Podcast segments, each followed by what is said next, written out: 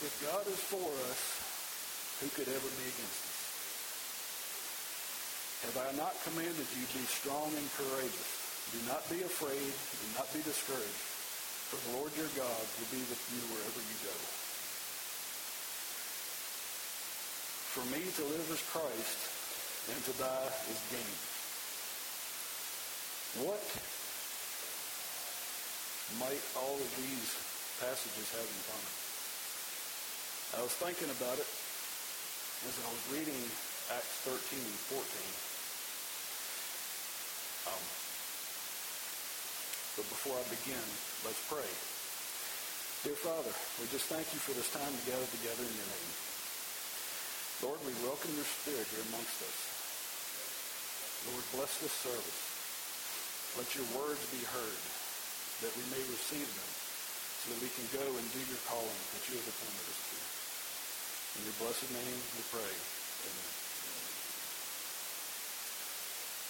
So as I was reading uh, Acts 13 and 14, where Barnabas heads out for his first mission, and Paul. Paul's the first mission, I guess. Um, I was reading, and I began thinking of how he was before he went, before he got transformed. He had a sense of boldness and passion and zeal, but it was for the law. And he persecuted what was called the Way, the followers of Christ, by killing them and imprisoning them and just overall persecuting them in any way, shape, or form. God gave Paul, at that time it was Saul, gifts. He gave him gifts of boldness passion and desire. Don't think Paul realized it then that God was going to use him for his work.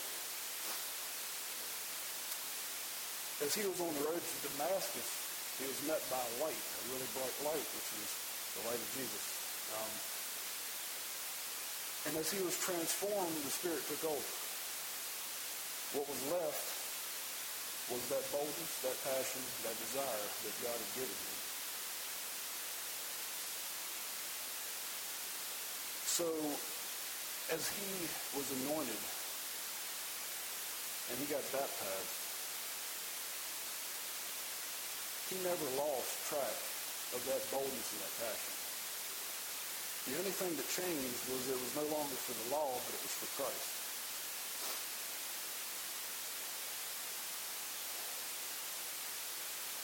I'm uh,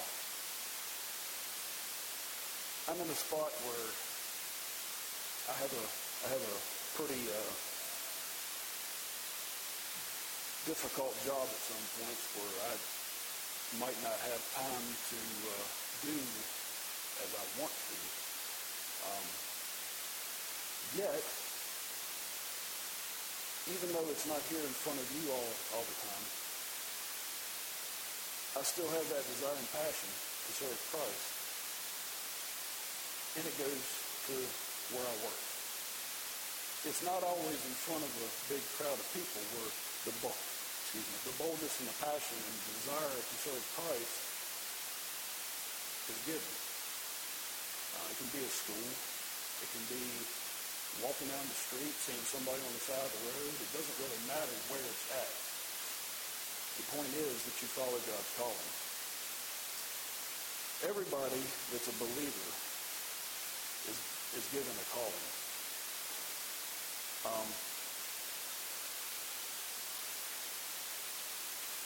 uh,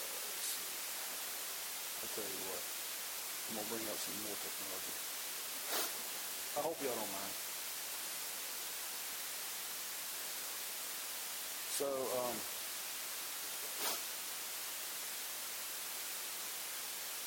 every day has a calling on our lives. Sometimes it goes unnoticed by us because of busyness, because of whatever else that's veiling our eyes. Um, there's an immense number of different things it could be. But the point is, is sometimes we doubt what our calling is. I've doubted my calling quite a bit. Um, be honest with you. I kind of see myself in Paul's shoes at times, being because I can see back where I come from and where I am now.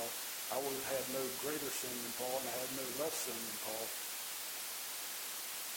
But after I was transformed, the calling, the desire, the passion that he had in place over my life is now for him. Um, so I want to start out, and I want to look at Jonah for a minute. Jonah had a calling for God. He had a calling for God, from God to go to Nineveh to get them to turn back to God because they were just an evil, evil city. And Jonah didn't really care for the idea of that too often much because, well, in all honesty, I think he was a little scared. He was scared because he didn't know what was going to be expected, what what what, what was going to happen when he went over there. So he, he ran. He jumped on a board of ship and set sail. Well, that didn't work out too good. They got really in a bad in a bad way with the storm. And short story, they had to throw him overboard for the storm to calm down. His faith, though, was was growing. His doubt was going away because as he was looking to the Lord and seeking Him, the Lord was strengthening him for the calling that was upon him. Make a long story short, he went to Nineveh. They turned from their sins. They went back to the Lord.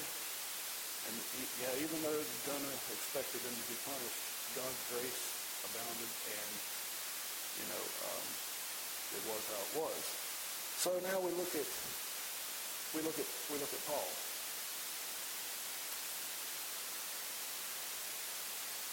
Paul went to Damascus, and well, on the road there, he was met by this light, and he was transformed. But instead of being scared, he went. There was no hesitation. He took it by the reins, and he went. And as he went, the Lord blessed everywhere he went. And the body of Christ grew in numbers, repeatedly, by big numbers. Um, Romans 8, 28, 30, very popular passage. Um, and we know that in all things God works for the good of those who love him and have been called according to his purpose. For those God foreknew, he also predestined to conform to the image of the Son, that he might be the firstborn among many brothers and sisters. And those he predestined, he also called, and those he called, he also justified. Those he justified, he also glorified. We've been called to do the Lord's work. Um, I was I was thinking and, and praying, and this came to my mind, and it's kind of unnoticed at times, but you think of how big the world is and how many people are in this world. And you just got to wonder how many people have the same calling that, that Paul had to stand for the Lord never heard the name of Jesus. And that's our job. That's, that's what he needs us for. He needs us to be the hands and feet to go to these people and give them Christ.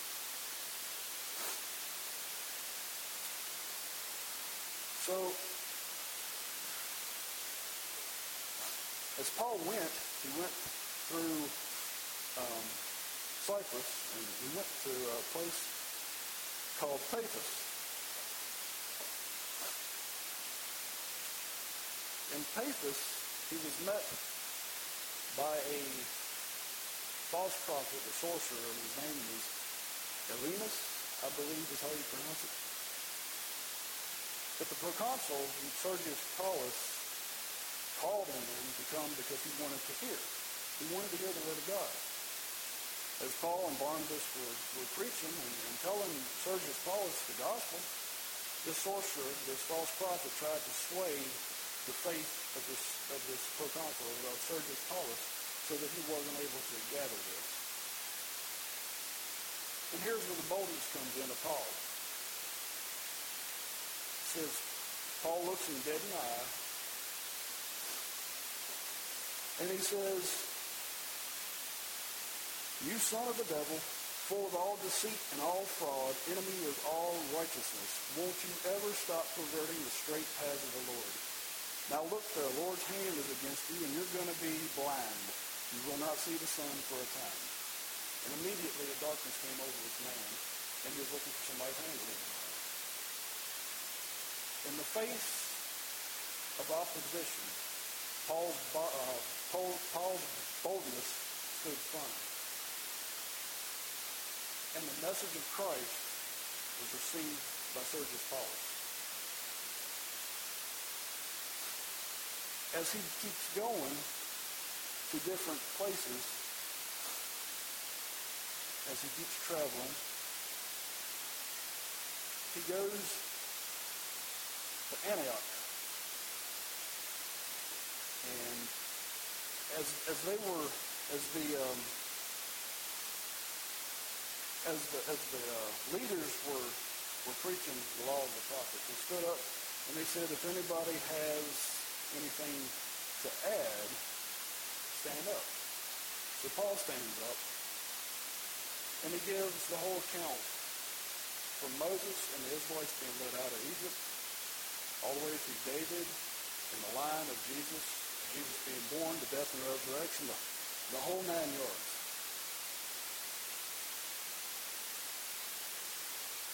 And it says as they were leaving, they begged him to come back the next Sabbath.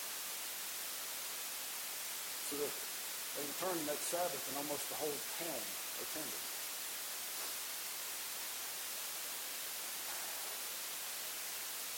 says that the ones who didn't receive the message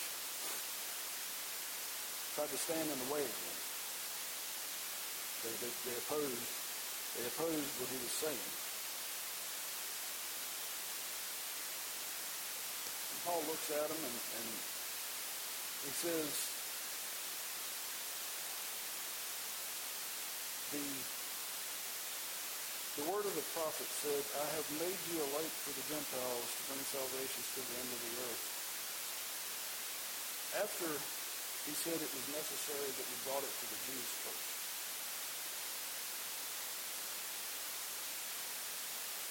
So the, the Gentiles received it, open arms, open hands, and they rejoiced because they received the word of the Lord.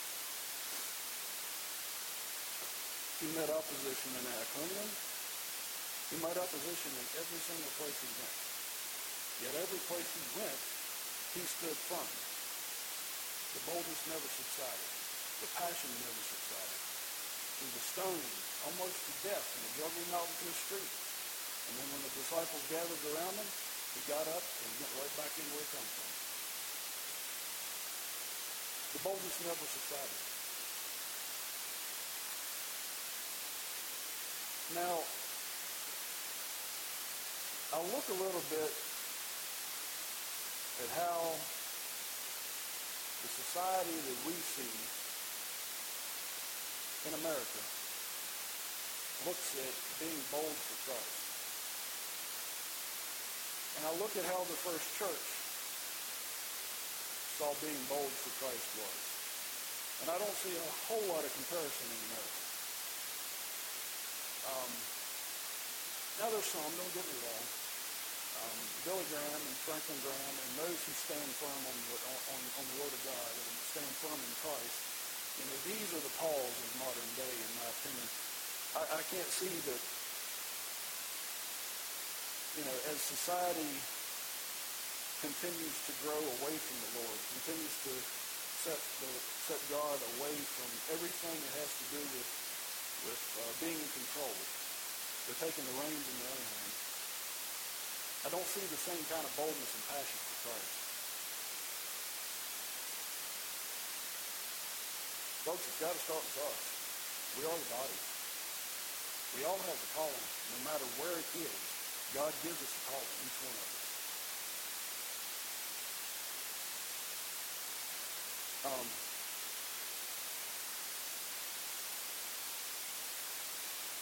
we'll use my technology again.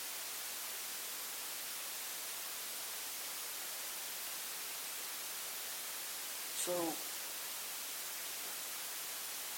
when I look at America, I see that the ease and the comfort and work and busyness all play a part in failing getting the message of Christ out. It does in my own life, and I admit it. it, it it's hard not to with, with everything that's going on. Um, but we can't we can't continue to be veiled. We can't continue to keep it quiet. If we're supposed to be the light of Christ, he says, he says not to hide it under a bushel, but to let it out in the middle of the room so that the whole house can see. We're hiding it. We're hiding it. Christ isn't as visible as everything else is. I want to read uh, a passage here. It comes from Matthew 19. And it's in verse 16 to 22. If you want to follow along, you can. It says, Just then a man came up to Jesus and asked, Teacher, what good thing must I do to get eternal life? Why do you ask me about good? Jesus replied. There's only one who is good. If you want to enter life, keep the commandments. Which ones, man inquired. Jesus replied, You shall not murder. You shall not commit adultery. You shall not steal. You shall not give false testimony. Honor your father and your mother, and love your neighbor as yourself. Man says, All these I've kept. What do I still lack? Jesus answered, If you want to be perfect, go and sell your possessions and give to the poor, and you will have treasure in heaven. Then come follow me.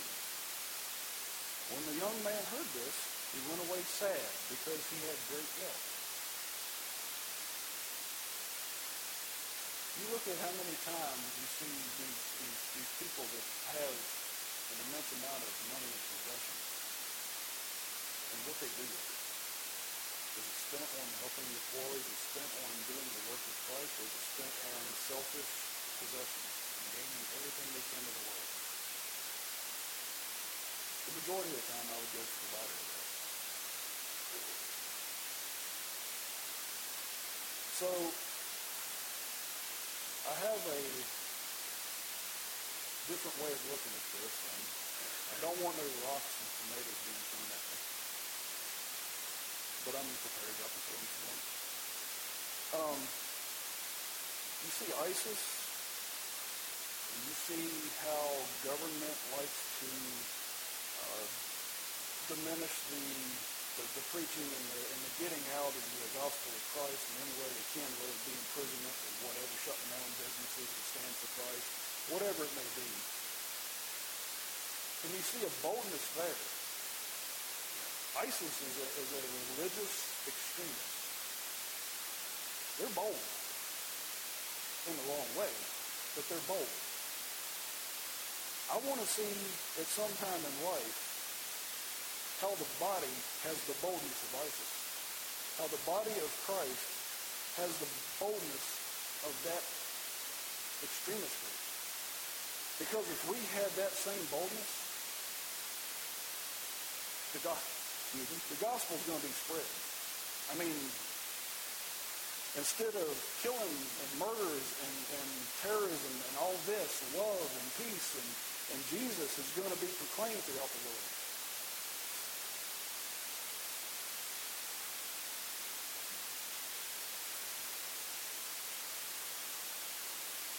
Matthew 6, 24 and 25 says, Then Jesus said to his disciples, Whoever wants to be my disciple must deny themselves and take up the cross and follow me. For whoever wants to save their life will lose it, but whoever loses their life for me will find it. We can't earn grace. We can't earn salvation because he's given it to us. It's a gift. But if we try to save our own life because of everything in this world, where's our reward? Yet if we lose our life for the name of Christ, our reward's in heaven. And it's just as Paul said, for me to live as Christ, being that the gospel is being spread, but to die is gain, which is the ultimate result of us living for Christ.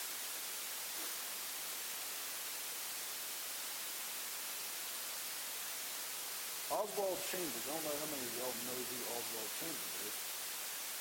Um, I don't know a whole lot about him myself, but I came across this thing in a devotional that I read. And it's taken from The Philosophy of Sin. So I'm guessing that that's a book that he wrote. I, I don't know a whole lot about Oswald Chambers. Um, but it says, which are the days that have furthered you most in the knowledge of God? The days of sunshine and peace and prosperity? Never. The days of adversity, the days of strain, the days of sudden surprises, the days when the earthly house of this tabernacle was, was strained to its last limit. Those are the days when you learn the meaning of the passion of go. Any great calamity in the natural world, death, disease, bereavement, will awaken a man when nothing else would. And he is never the same again. We would never know the treasures of darkness if we were always in the place of placid security. In spite of all our sense of uncleanness, in spite of all our rush and interest in the work of the world, and in spite of all our logic, the implicit sense of God will come and disturb our peace.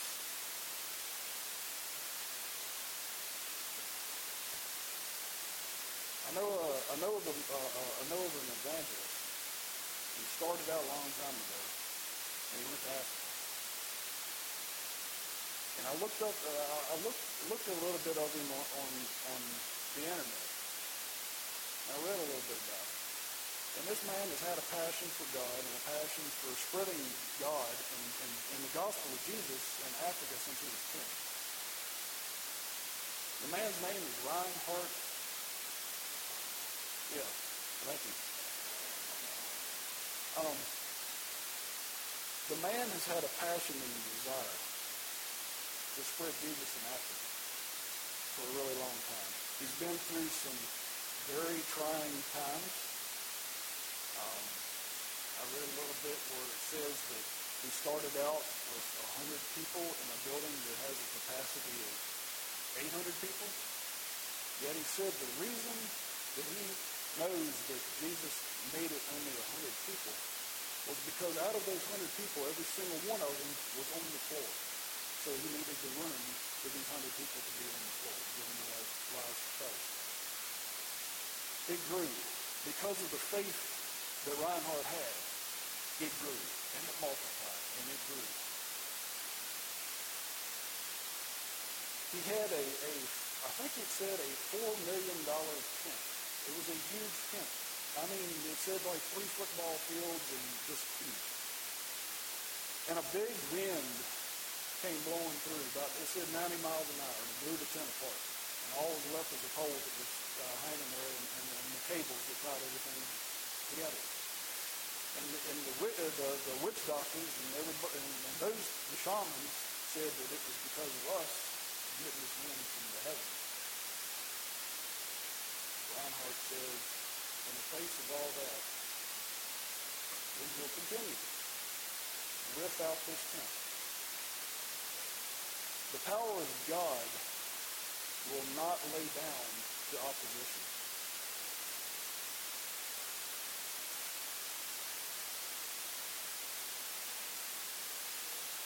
There's a video that I'd like for y'all to watch if Queen would pull that up. Um, it, it's on some of the things that that has been worked through Reinhard down in Africa. Um, and it's just amazing what's happened because of his passion, because of his drive to serve Christ down there. Um, so as soon as that video comes up, um, we'll watch it.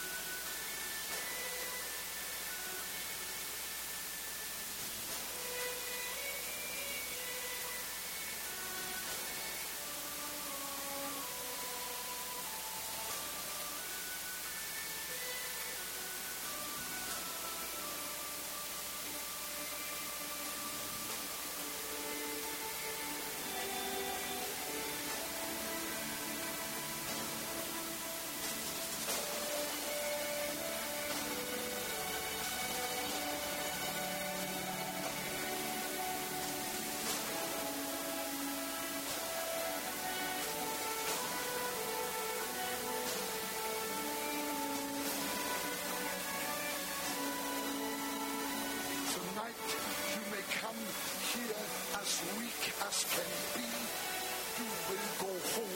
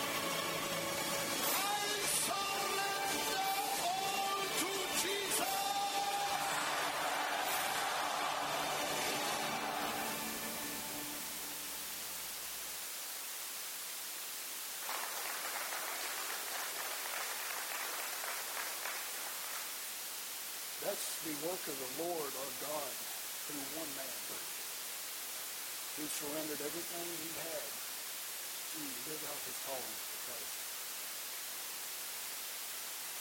I don't know how many people that excites. Each and every one of us, myself included, have that calling. We don't all have the same gift, but they're all by the same Spirit. The Lord will work through us. That can happen anywhere.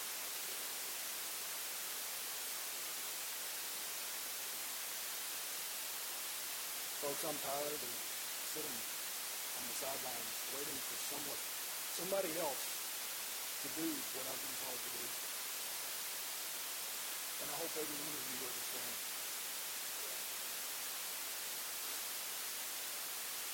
Father God, we just thank you and praise you for what you are doing in each one of our lives. Lord, bring forth your spirit through us that we may do what you have called us to do Lord, submission is not the easiest thing in the world to do. Because we want to have control over what we do, when we want to do it. We live in a comfortable place, and we don't like to leave comfort. Lord, you are greater. You are stronger than anything else that ever would ever oppose us. Lord, we seek you. We seek your strength. We, we seek the courage that only comes from you. Lord, let your power reign through us to every ear that we come in contact with. Lord, the world needs you. Thank you, Lord. I praise your name. I praise you for what you are already doing in people's lives.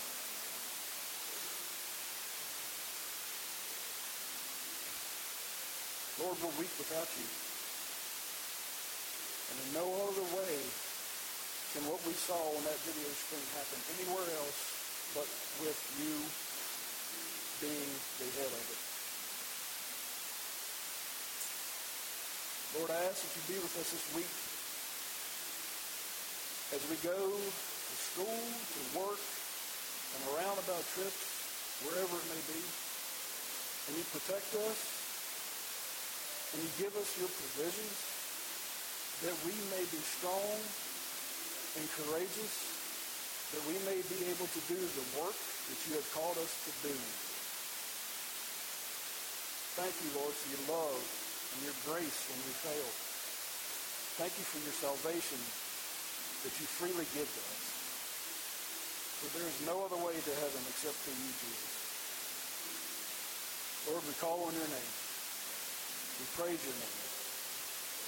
We ask everything and we praise your name. In Jesus' name, amen. I ask that you go in the peace of the Lord and in the strength of the Lord to fulfill your calling. I've decided to follow Jesus. I have decided follow Jesus. I have decided to follow Jesus. No turning back. No turning back. Thank you, Brother Curtis. Thank you for that word from the Lord. Amen. Praise God. Just a closing note as a subscript to what you just saw.